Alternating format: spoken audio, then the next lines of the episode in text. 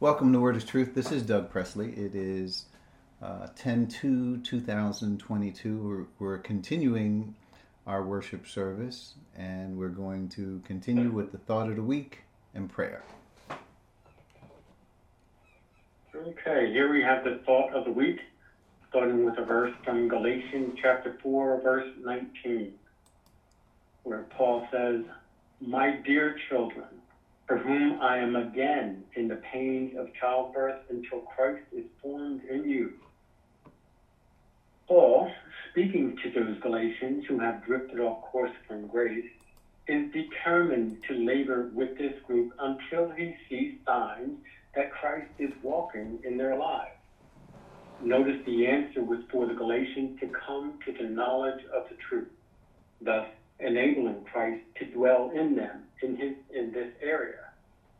As we submit to the teaching of the Word of God, the Holy Spirit prepares the temple for Christ to dwell, which is in our bodies, of course.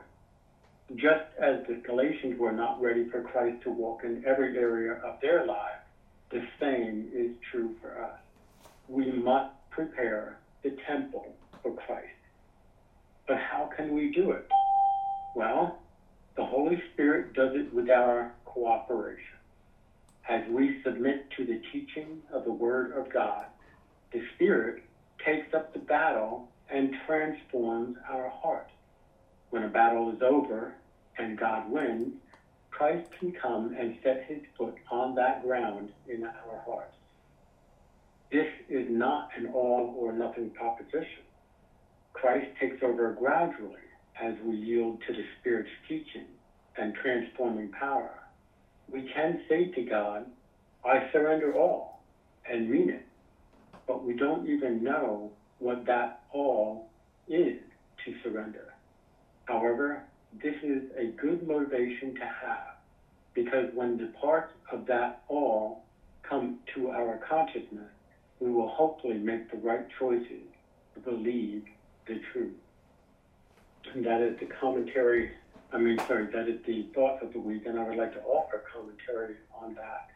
Um, I think there's a, a, sharp contrast, a distinction that really needs to be made and, and hit home for so many people. That growth in Christ is not the same as salvation. In order to grow in Christ, there is a submission to the Holy Spirit, there's cooperation with Him, and it's kind of like diving into a pool the surface of the pool being salvation. You must break through that surface.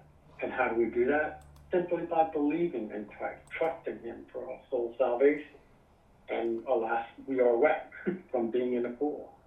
But whether or not we want to just tread water from that point or to dive deeper is our choice. And we can choose to dive, dive deeper, and this is actually God's desire that we would come to know Him come to the knowledge of all truth, the treasure and wisdom that is hidden in Christ. And that, um, that journey, that diving deeper, is available to us. Um, I don't, I don't know how to stress how available it is. It's just cooperation and humility towards the spirit of truth that is anxiously wanting to teach us and transform our hearts in Christ's name. And now we will turn to Dave for the Amen. prayer. Thank you. Thanks, Dwight. So anyone have any special prayer requests? Uh, Dave, you know, the ones I've already mentioned, uh, if you would continue to pray for for those uh, that are in the way of the storm. And also for those who have lost loved ones. Okay. At this time the service, have everyone deploy hands so we can have prayer. Well, Heavenly Father, we so we're so gracious, Lord, that you've given us opportunity to learn your way of salvation, Father. We also ask the Lord to pray for those who are in the midst of the storm, Father. We ask you to protect us, Father. As we know we're in, a, in this world, Father, in this world not our whole, Father. We ask you, Lord, to guide them and strengthen them, Lord. Father, we also ask for prayer of word of truth, Christian church, as also word is, as word is Christian Church, Father. We ask you, Father, as we continue to learn of you, Lord, that you allow the Spirit to teach us and all wisdom and knowledge, Father. Father, we're so grateful, God. You give us opportunity to have another day to hear your word, Father. We pray for those who are um, who are under your ministry, Father, to teach us, Father, to learn from you, Father. We pray for those who are sick among us, Father. We pray for, especially myself, Father, as we we lost loved ones, Father. We ask you, Lord, to look over those who have lost other loved ones, Father. In the name of our and Savior Jesus Christ, we ask this, his name. Amen. Amen. Thank you, Dwight and Dave. Appreciate that. Amen. And we are moving right into uh, our study, which is John 17 26. You have notes. In your notes, I have made, made you known to them and will continue to make you known in order that the love you have for me may be in them and I myself may be in them. Christ's mission in revealing the Father is just about complete. Obviously, he will not be finished until the entire church will one day be together. Quote, and so we will be with the Lord forever. That's 1 Thessalonians 4:17. Until then, the church is a work in progress. Christ will go to heaven, be glorified, and continue to work tirelessly uh, building his church, quote, to make her holy, cleansing her by the washing with water through the word, unquote. That's Ephesians 5:26. What we are becoming is out of this world and is, quote, of a new kind, unprecedented, novel, uncommon, unheard of. These are definitions that come from Thayer. By now, we see the heart of our Lord. We see the love of the Father and his eternal purpose. We see the glory that will result in the Father's plan being accomplished in Christ and the new creation. Our destiny is exciting as we allow our minds to be transformed into his image. Or, as Paul would say, we are, quote, being transformed into his image with ever increasing glory, which comes from the Lord, who is the Spirit, unquote. That's uh, 2 Corinthians 3.18. So, as you know, this is the last verse in our uh, John 17 in the Lord's Prayer, we know what happens next. So um, these last words are important to us. They're important because Jesus thought it Im- important for us to know uh, about what was coming next. Uh, it changes everything. What happened at Pentecost? It changes us. It changes the way God sees us. Uh, God is fulfilling a purpose that spans back before time began and it's coming to fruition even now. So we're going to go through uh, these these last phrases that Jesus uh, has uh, uh says or prays to the Father. So we're going to start. I have made you known to them. So we've got a lot to, to cover. So we're just going to get right into it. So, this is our introduction to the Father, which was part of the Lord finishing the work given to him. And that's John 17 4. Remember, that was the idea. I have finished the work you gave me to do in 17 4. Uh, I brought you glory on earth by finishing the work you gave me to do. So, that is part of the way Christ has made him known. Now, of course, if we don't, if we read verses six six through nine in John 17, which we have done many times, I pointed it out. So I just want to make sure you know what Christ meant when he said finishing the work. So point B, this goes along with the earlier point that uh, there were two times the Lord spoke of work being finished. The other time was after the cross, after he had paid for the sins and been judged for the sins, uh, just before he uh, breathed his last and died. Um, he said, and actually uh, the Greek is tetelestai, and we put in it is. Really, Christ just said, finished. That's what he said. He just screamed, finish. And, and finished means that he had paid for every sin of every person that would ever be born on planet Earth. He was the sin bearer. As John the Baptist said, he was the Lamb of God who takes away the sin of the world. and so he did. Uh, so he came, presented himself, and as a sacrifice for our sins. Uh, he was bruised, as it says in Isaiah, for our iniquities. By his stripes we are healed. So the first time he says he was finished was in John 17 4, but that referred to the work of God uh, to begin and establish the church. Right? This is calling the disciples, making known the Father's plan to them, uh, revealing the Father. Father actually did it. so we, we covered that, and there were two times the Lord said, It's finished. And each time, I would say, accentuates the two major works that he had to do while he was here. One was to uh, bring salvation, right? To, to, to, fulfill the salvation plan, without which no one could be saved. And the other has to do with his establishment of the church, preparing those disciples um, to uh, to orient to the new age that was dawning at Pentecost, and that's exactly what happened. So uh, I find it fascinating uh, is one of the highlights of John 17 that I we discovered.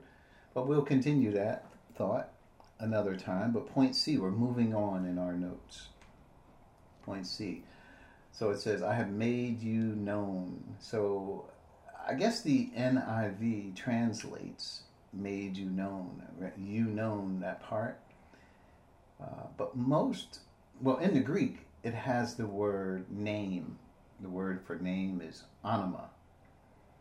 And so instead of just saying what it means to make someone known, we're going to talk, because that's more of an interpretation than a translation. So a translation is, hey, well, give me the equivalent word for word of what that is. Sometimes you can't translate one language uh, directly one word to another. Sometimes it might take more than one word, but either way, that what the NIV did by saying made you known in that phrase, they interpreted what they meant by it. They ignored the word, the Greek word onoma, whereas other translations have not. Even the King James Version did put the word name in there. So we're going to just operate as though we already know the name is in there because it is.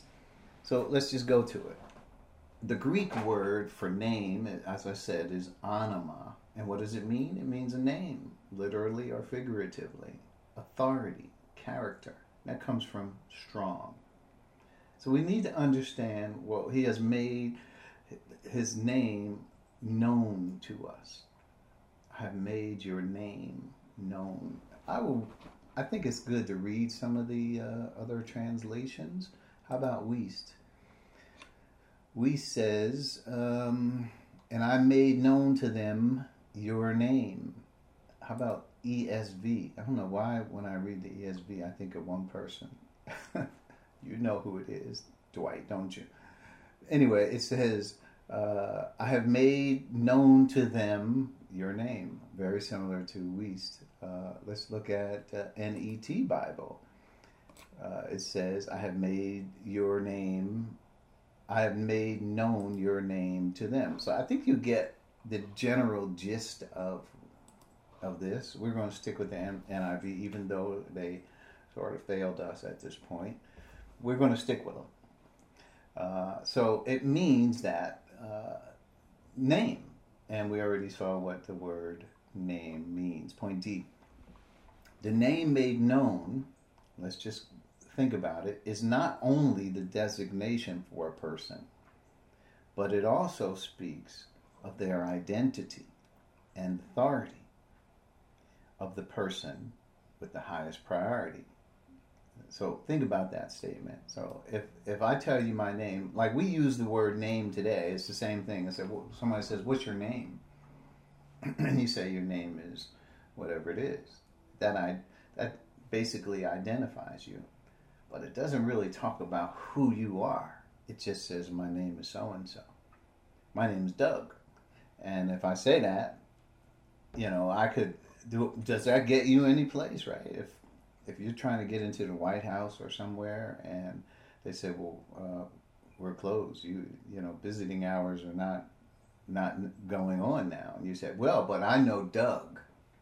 I know Doug. He that's what we call name dropping, right? You, you're giving somebody's name, and the person is going, "Oh, you know Doug? Well, you should have said that before you started. Since you know Doug, come right in." Right? So, so that's what name dropping. People do that. They say, "Well, um, to give themselves the credibility and authority that that name of that person has. It's not just the person's name to identify the person." It's the name that that speaks of the authority of that person and it gives them the highest priority that that's what we call name dropping and when we think about name dropping that's what happened when we are associated now with christ right? That is our identity. You it, it is almost as though uh, people say well who are you? And then you pull out your card and you show them that you are united to the person of christ. And all of a sudden doors open up for you. Not on this not in this world. Uh, and that analogy may be silly to think but it is where we're going with this whole name thing, right? So let's keep going and we'll get more information on it. Point E. So the name was given to Christ. That's what it says. I have made known to them, right? The name was given to Christ. And what is that name that we are given to know? Uh, and that is Son. So when we think of that, now the reason I, this verse I maybe maybe I should have put the verse in. Uh, and that verse really that I'm focused on here is verse 11, 17, 11. I will remain, Jesus says, in the world no longer, but they are still in the world, and I am coming to you, Holy Father. Protect them by the power of your name. So there it is, the power of your name protect them by the power. Now, there again, it's not just, well, we say the name and then everybody, um, uh, you know, they're shaking their boots. No, the name it comes with the authority and the majesty of who the Father is and what his plan is. So protect them by the power of your name, the name you gave me. So, so notice the power of your name and the name you gave me. So these are the two things that I'm thinking about, so that they may be one as we are one. So you might want to add 1711 in your notes, which I failed to do in point E, uh, point D. That is. No, no. I guess that's point. So uh, point E, which is so the name was given to Christ, right? And that's I'm going to just add that John 17 11, because that's where I'm coming from, where it says, The name you gave me. And, and then it says, um, in point D, it speaks of, uh, of that name, right? That's, that's the name. And this is point E. So the name was given to Christ, and that name is Son. So think about it. When, Christ is the Son, or, or when we think about what name was given to Christ, Son is reflective of what we call Roman style adoption. Roman style adoption, we already said, is the greatest transfer of wealth and power. It does not have to do with uh, somebody who is childless and they're lonely and they just want some company. So they get go down to the adoption agency and adopt some children or one or more children. This is not a reference to that. This had to do with kings and emperors those who had great power and wealth and position. And as they are fading from the scene they picked an heir. And the heir they would transfer all of their wealth and their power so that that person and the administration, the kingdom would continue.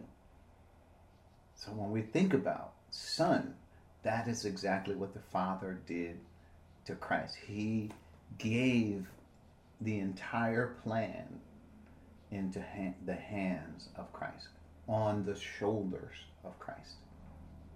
We call this Roman style adoption. The term son is a term that speaks of adoption. Christ is the Son that receives everything from the Father. And that's why you see those statements all that belongs to the Father is mine. Uh, I, Father, I have everything I've given to the Father, and the Father has given everything to me. I own everything that comes from the Father is mine. Right? He says statements like that because of the role that follows son. He's not just saying, You're my son.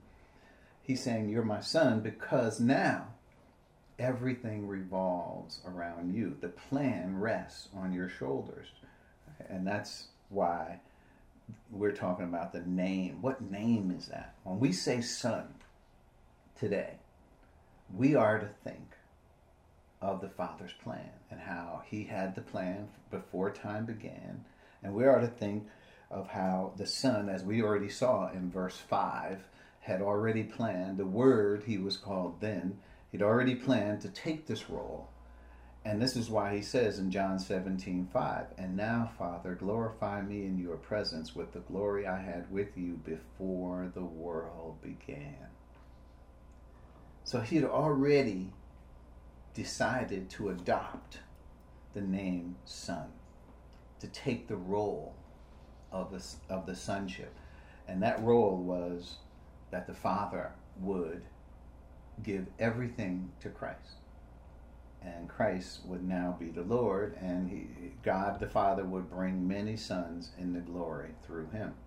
So that's Roman style adoption. guess what? We are also adopted into the family. So that's important for us to understand. So when we think of son and we think of Christ, we also think of the new creation. Because in Christ, the new creation has come. Whatever was about you before, old, passed away. Male, female, slave, free, barbarian, whatever was about us before, it's no longer anymore. We're now the new creation in Christ. So whenever we say son, we are the son. That is what we ought to think. So when he says, I have made your name, the name known to them, Christ did that. Point F, we're moving forward in our notes. The name represents highest authority, dignity, majesty, and honor. So, so we're not just talking about, whoa, some name like if you my name has no authority here on earth. Well, it might have some. A few, a little, a little tiny bit. Now, I don't even want to think about about the authority I have compared to God's authority. I'm I'm saying I'm nothing compared to that.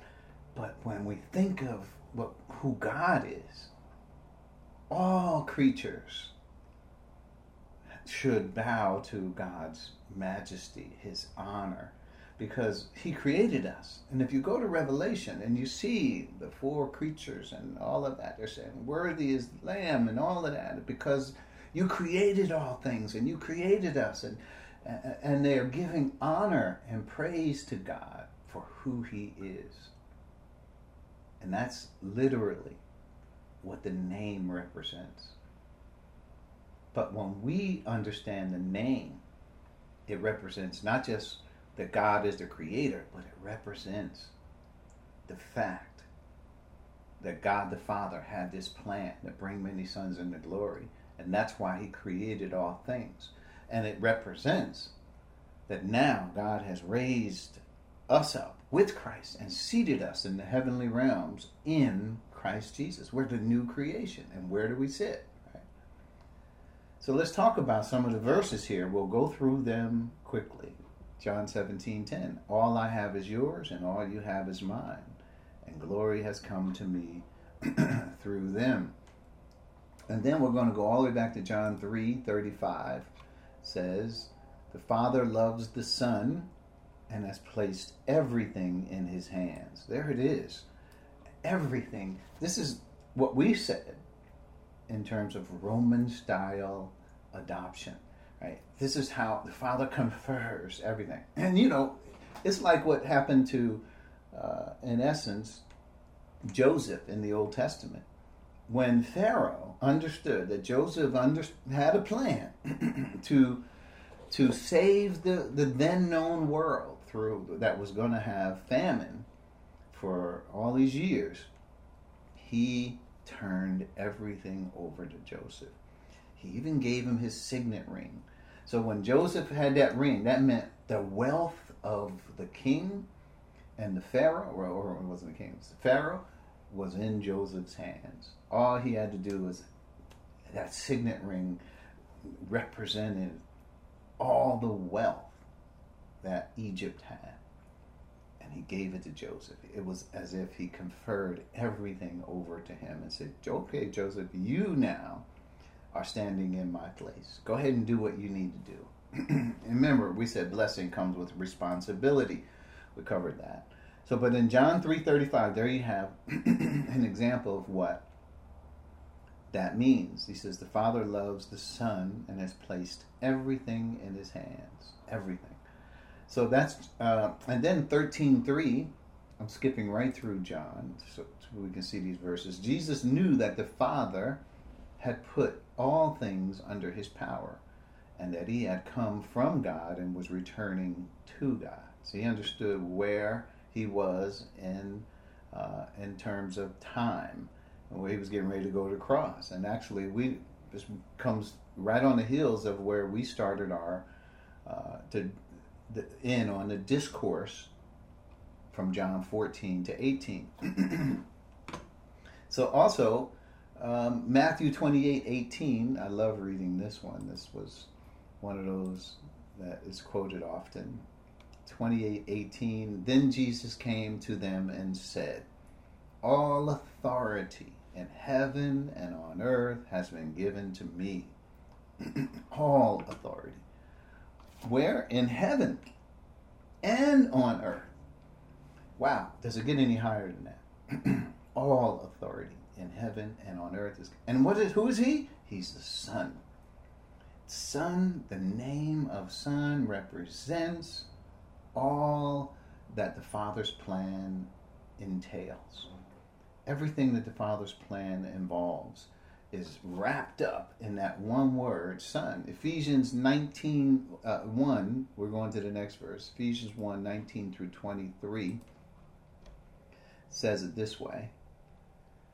Uh, well, we'll start at 18. I pray that the eyes of your heart may be enlightened in order that you may know the hope to which he has called you, the riches of his glorious inheritance in his holy people, and his incomparably great power for us who believe. That power is the same as his mighty strength he exerted when he raised Christ from the dead and seated him at his right hand in the heavenly realms, far above all rule and authority, power and dominion, and every name that is invoked, not only in the present age, but also in the one to come. And God placed all things under his feet, and appointed him to be head over everything for the church, which is his body, the fullness of him who fills everything in every way.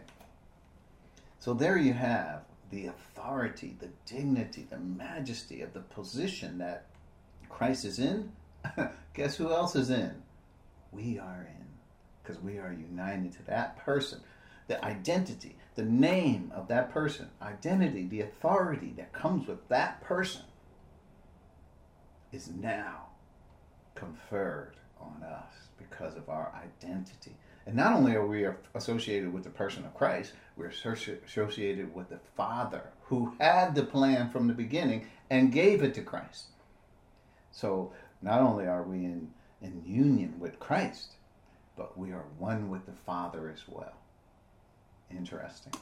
So then Philippians 2 9. Philippians 2 9, we're talking about that special name that speaks of the mystery, what's hidden from ages and past generations, but now is revealed, right? So, but in 2 9, therefore, God exalted him to the highest place, the highest place, and gave him a name that is above every name.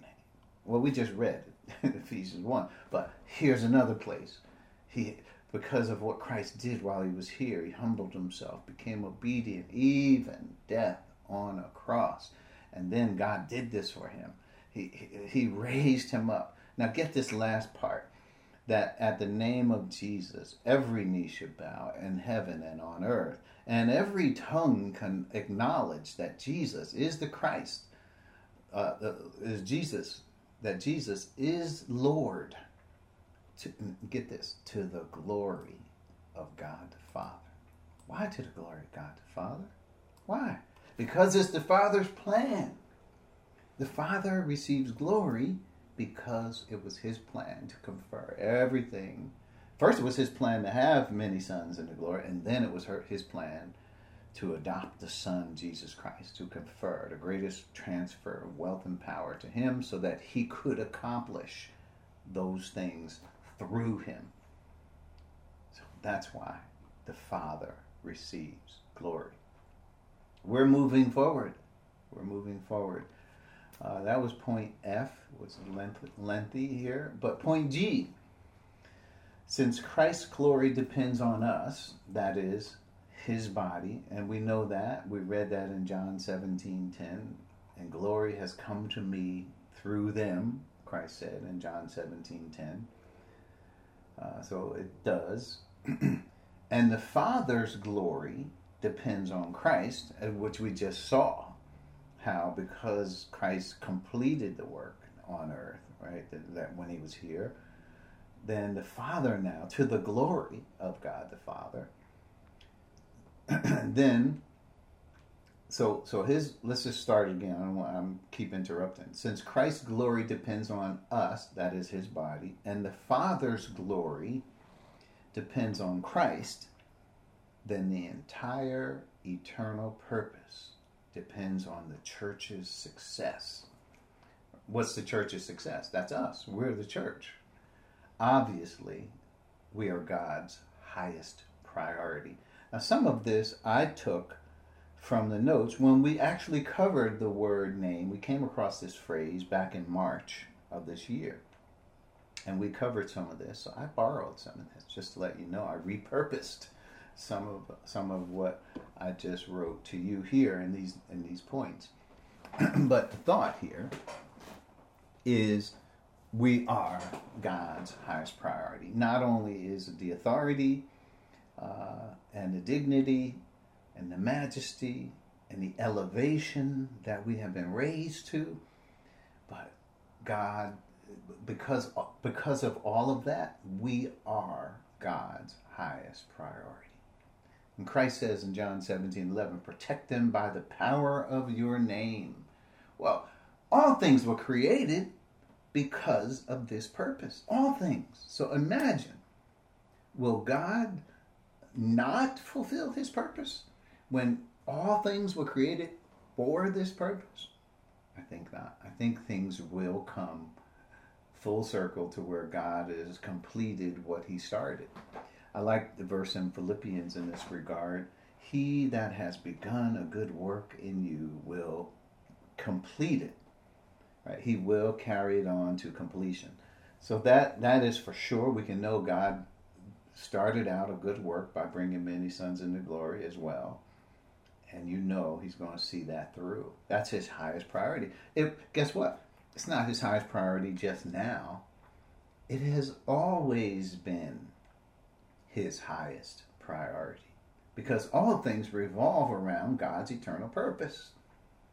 It has always been so the creation of Adam, the creation of man in general, in his image, the creation of angels, the creation of all things, uh, the universe, all of it was so that God could bring many sons into glory. Christ uh, was all things were made by him and and through him. Through him all how does it say it?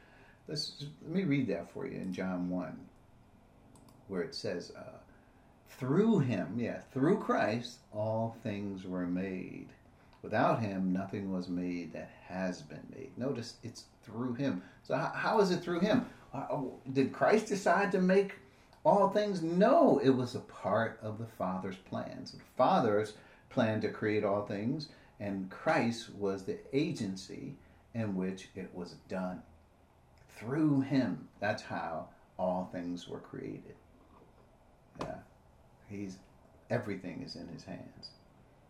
So this part of it certainly not a surprise to us that we are the highest priority, but it should be stated that when we look at all the scriptures in the Bible, we recognize and orient, since God has revealed this to us, that what is the priority of God? What is the Father's eternal purpose? Because that drives everything. That drives it all. If you're not driving with this, then you're not driving by the Spirit of truth, because that is what the Spirit of truth has come here to tell us. That all things revolve around the Father's eternal purpose, which is now revealed. Let's go. Point H in our notes. Christ has revealed the Father's plan, committed to Him, right? Which, quote, which for ages past was kept hidden in God. Now, notice this last part who created all things. Now, that was hidden in God. This was before all things were created. But notice, Christ revealed the Father's plan, committed it, and committed it was committed to him, which for ages past was kept hidden in God. That's the mystery. God didn't tell anybody about it but he created all things. And he did it through Christ as well. So Christ in his deity is engaged in the Father's eternal purpose as well as Christ in his humanity. So when we read the resume of Christ in Colossians chapter 1 verses 15 through 7 or through 19, it talks about all that Christ did as the person of Christ. He, by him, all things were created, whether they be thrones, dominions. All of that was his deity. So he was working on the Father's plan before he got here, uh, where he says to the Father, I, am here, Father. Um, I'm finishing the work you gave me to do to your glory. Uh, he's been working in creation for the Father's plan. And notice how creation is linked to that which was kept hidden in ages past in God. Nobody knew it but God. That's it. That's Ephesians 3 9.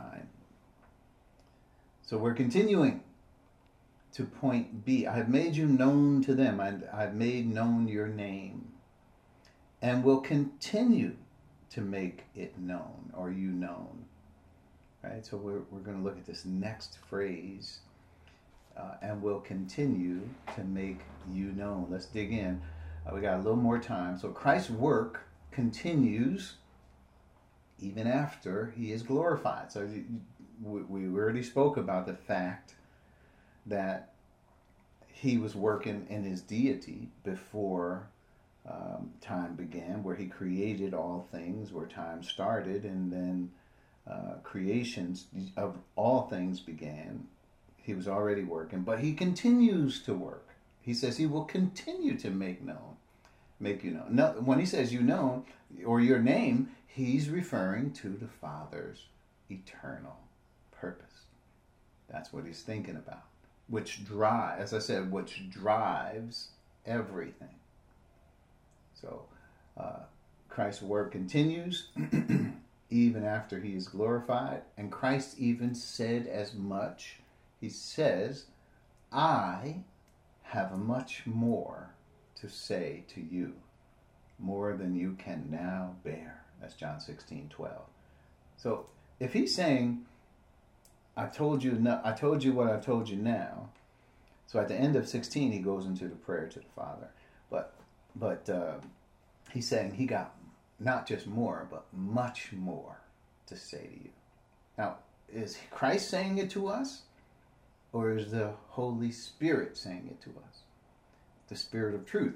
Well, the Spirit of truth is taken from what Christ eh, has and he is revealing it to us. So, therefore, the means of communication is Christ is not speaking to us directly, but yes, he is through the ministry of the Holy Spirit, which we call Holy Spirit, Spirit of Truth. In this age, he has a unique ministry.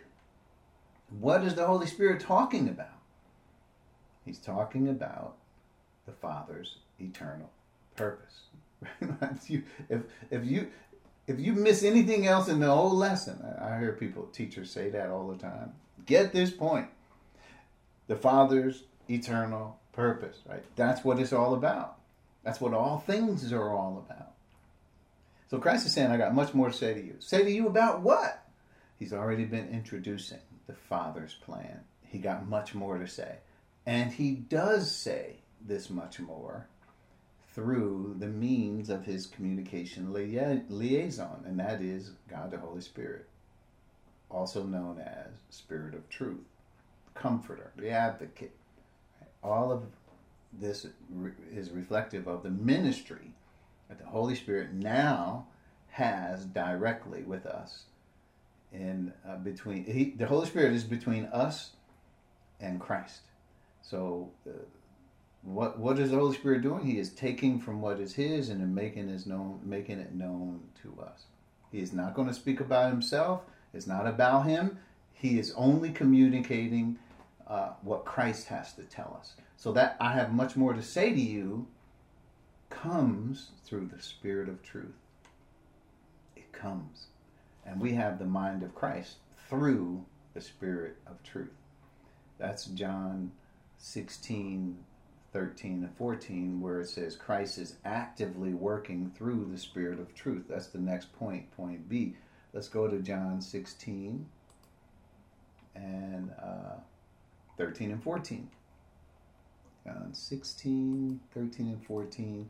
Not that we haven't read these verses, but uh, hopefully we can see a little bit more clarity from these verses.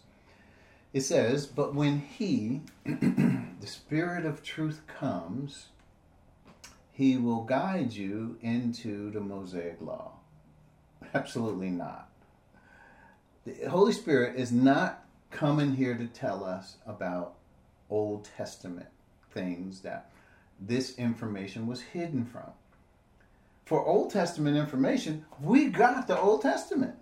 It's there. In, not only is it there, but it's there in writing for us. Holy Spirit, the Spirit of truth, uh, the advocate, the comforter, is not coming to tell us about Old Testament realities. It was already revealed. You can even see that in the past, God spoke in various ways and various times. But in these last days, he has spoken to us through his son. Son.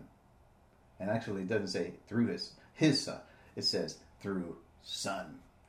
That's how it says it in the Greek. That word is emphatic. There is no definite article. So through son. And that is the ministry of the Holy Spirit that we're talking about. He is the communication liaison that completely gets Christ, knows there's no deviation of, oh, well, he sort of got me. He sort of captured the thought, but he really didn't. No, the Holy Spirit knows the deep things of God. He, he, he already understands exactly what the mind of Christ is. There's no deviation, there's no shadow or shade of turning with the Holy Spirit. He knows exactly what is the mind of Christ and he gives it to us. It is as though Christ himself is speaking to us. Literally, that is the same thing that was happening with the Father. Christ was saying, The Father is in me, Philip. Don't you know? Anyone who has seen me has seen the Father. How can you say, Show us the Father? The very words I speak to you are not my own, but it is the Father living in me. If you don't believe anything else, believe on the evidence of the works themselves. You know I can't do these things as a human being. You know God is here. You know He's in me. And the words I'm telling you are His words, not mine. And the same thing with the Holy Spirit. He didn't take any glory to Himself. He says, I'm going to tell you exactly what Christ says. Christ said, I have much more to tell you. Much more. But they couldn't bear it at that point. But we are getting it through the ministry of the Spirit of truth. What kind of information is that? Specific information. That's point C. Get to know the Spirit of truth and his exclusive ministry to the church. Yeah, when, when the church started, Pentecost, the Holy Spirit came. When the church is raptured, the Holy Spirit leaves. Now, the Holy Spirit will still be active in the world, just like he was before. But this special ministry, where he is focused on bringing many sons into glory and uh, leading and guiding us to, into all truth, will not be here because the church is not here. That ministry, especially for us. It is not for Israel. It is not for Gentiles or Jews. It is for the church, those who are in the body of Christ. So that ministry is about us. That ministry is to reveal that which was hidden from ages past and generations. It is also characterized, I don't have this in the notes, but 1 Corinthians 2 uh, things that eyes have not seen. This is 1 Corinthians 2 9. What no eye has seen, what no ear has heard, what no human mind has conceived. Now, you say this to people, and they'll say, Oh, that's a new idea that we came up with, and we got this new business around it, and that's what nobody else saw it, nobody else, we were the first ones. No, but this is not saying that. It says, What no eye has seen, what no ear has heard and what no human mind has conceived. In other words, whatever the Holy Spirit is going to reveal to us, it is not human. It is not about things that we could understand or comprehend or even know. But verse 10 these are the things God has revealed to us by His Spirit. The Spirit searches all things, even the deep things of God. What are that? What are the deep things of God? That's the mind of Christ. That's all the stuff that Christ has to tell us more, the much more that he has to tell us. This is what we speak, Paul says in verse 13. Not in words taught us by human wisdom, but words taught us by the Spirit, explaining spiritual realities and spirit taught words. We're not talking about human wisdom. If you go to verse 7, no, we declare God's wisdom, God's wisdom, a mystery that has been hidden and the God destined for our glory before time began. That's the wisdom. That's the knowledge that belongs to the church. So, what do you think the Holy Spirit's doing? That's what his job is to reveal that. Anything outside of that is not part the Spirit of Truth's ministry. You want to grieve the Spirit? Well, then you deviate from what He wants to teach. If you want to grieve the Spirit, then you focus on things that are not dispensationally accurate for us. Right? Israel. or you think you're just a Gentile or something. You don't understand the ministry that was uh, of the Spirit that was that he's come to reveal. His whole purpose is to reveal this ministry. And if you want to know where the spirit of truth is, just listen to see what people are talking about. What are they talking about? Are they talking about this stuff? Because it's right here. This is what the Spirit of truth has revealed. We didn't get this because we dug it up. We couldn't dig it up. It's what no human mind has conceived. Couldn't. It's not. It's not available. It's only available through the Spirit. If a person doesn't have the Spirit, he's going to say it's foolishness. Oh, that's you. No, you can't know those things. I'm sorry, you just can't know what happened before time began. You can't know what they were planning. You can't know the actors involved. You can't know any of that. That's what they'll say because you weren't there. And there's man, no man was there in the Father's plan. This is all about what the Father planned. And now, in time, he is getting to bring those many sons into glory. Now, just now. Well, I say now, I mean 2,000 years ago. Pentecost happened circa 2,000 years ago. So, so then that's the understanding of the exclusive ministry to the church. It's only to the church. If if a person is talking about Israel and talking about how you got to live your life according to the way David and Jonathan and Daniel and this one, that ain't that's not information that's me. that ain't it ain't information in which the Spirit is revealing to them. They are not. They don't have the Spirit. Spirit of truth is not here to tell you about relationships and all the stuff that people are talking about in churches today.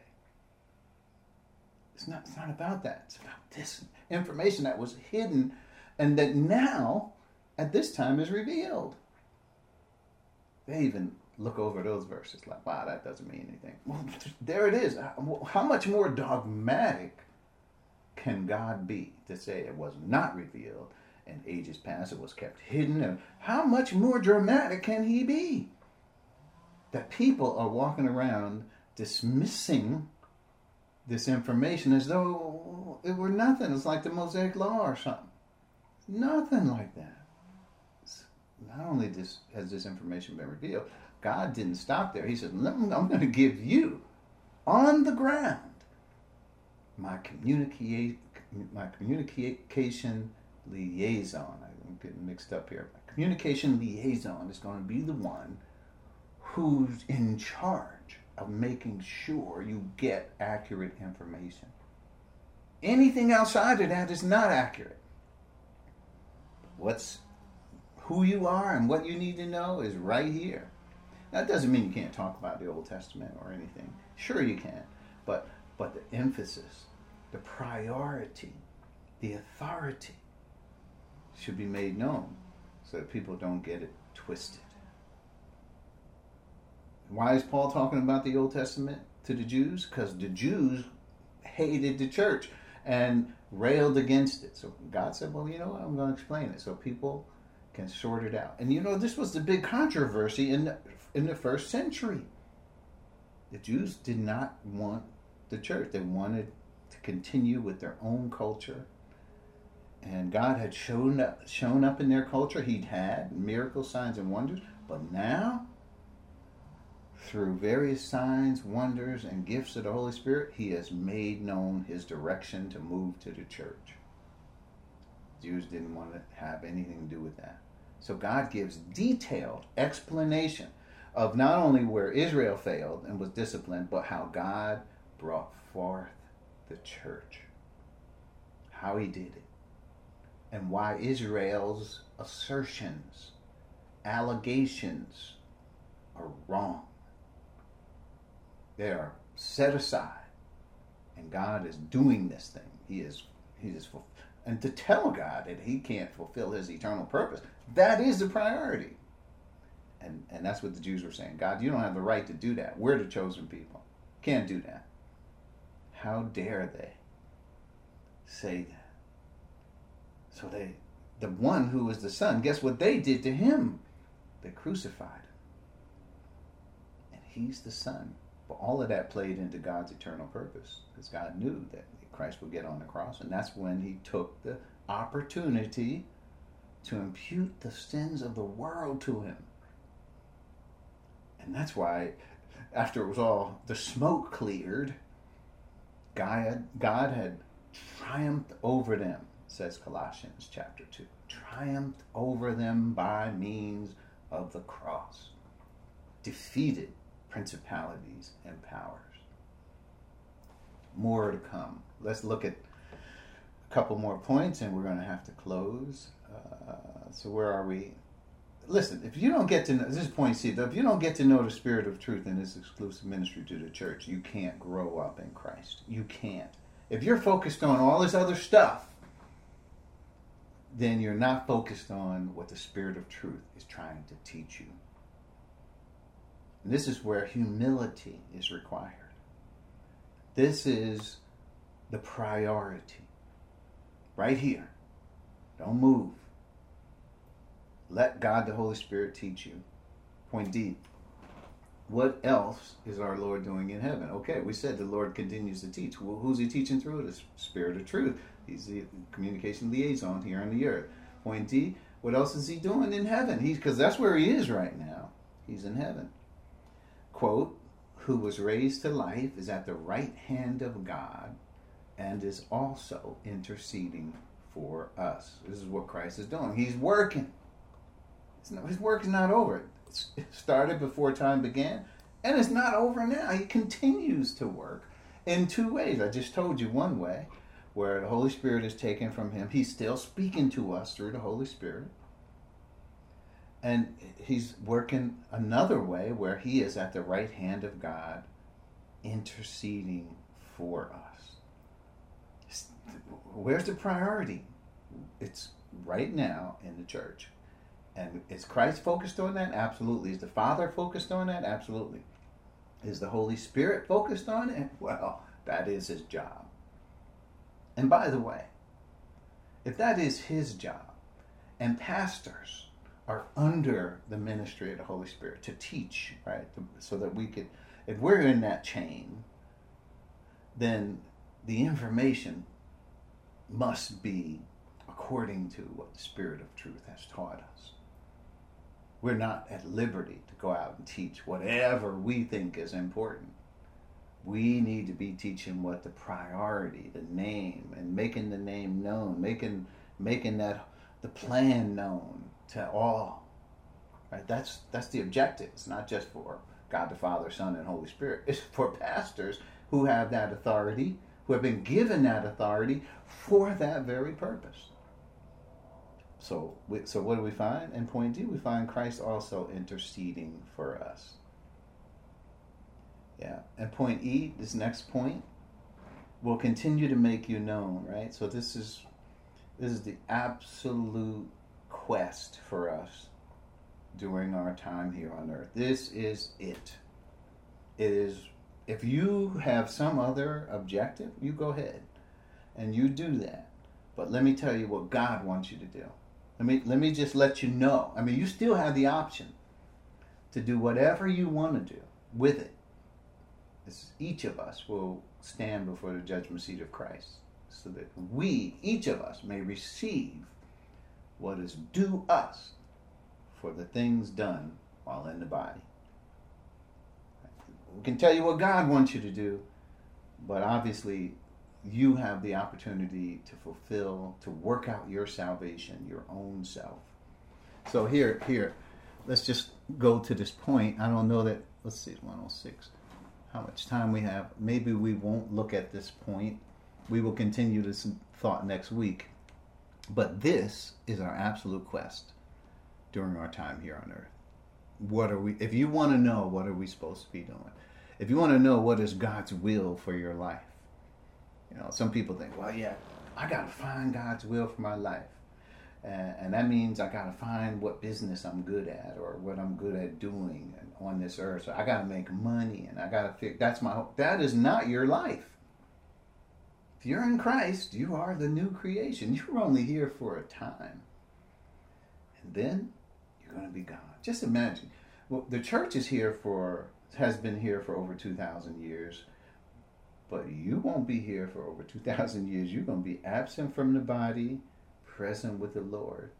And I might just meet you there because I might go before you. But that's that's the short time we have. John, James said it was our life is like a puff of smoke, a vapor, in which you look at it and you're looking at it and you clearly see it. You look away and then you look back again, it's gone. It's not there, dissipated. And that, that's the short time we have here. How much of that time will you devote, commit, give to God depends on how you love Him. It depends on love. That's what love is. Once you first, you got to learn the plan because you can't love what you don't know. You got to learn the plan, understand it in the detail, like it says that, that you may be able to grasp how high and wide and deep and long. I may get that mixed up, but don't worry. Is the love of Christ? I'm not. I'm just quoting from the top of my head. And to know this love that goes, so you need to know the full dimensions of the Father's plan, full dimensions, so that you can have love for it. Now, all of this is by choice, and God will reward those who have persisted to come to know his plan and to grow up in him and to reach the fullness and stature of Christ. And there will be a reward waiting for you at the judgment seat of Christ. And the reward is to understand now, while we're here in time, God's full the fullness of what He has for us in this life. So we'll go over some of this next week. We'll we'll pick up right here and we'll continue this thought. I did not think we were going to get through all the notes, but that is okay. We have uh, more time as God allows. It's up to you know we'll be here next week, God willing, and we will continue in John chapter 17, verse 26. Let's bow our heads as we close. Father, thank you for this time you've given us you you have taught us through the ministry of the Spirit, where we now have solid, defining, clear information about His role in our lives. Father, it's just up to us to believe it or not. It's up to us, Father. So we pray that each person will come to the knowledge of the truth through Him, will understand their destiny, uh, where they fit in your plan, how you, you have gifted them. And uh, we thank you for choosing us before time began as we are here in this world. Father, we pray for again as we are in the world and we know that you said in this world we will have trouble. Father, we are praying for those who are on our hearts in the path of the storm and uh, those who are grieving uh, we pray for Word is Truth Christian Church and their families, uh, asking your blessings upon us so that we can continue to do the work that we're called to do. It's in Christ's name that we pray. Amen. Amen. Amen. Amen. Amen.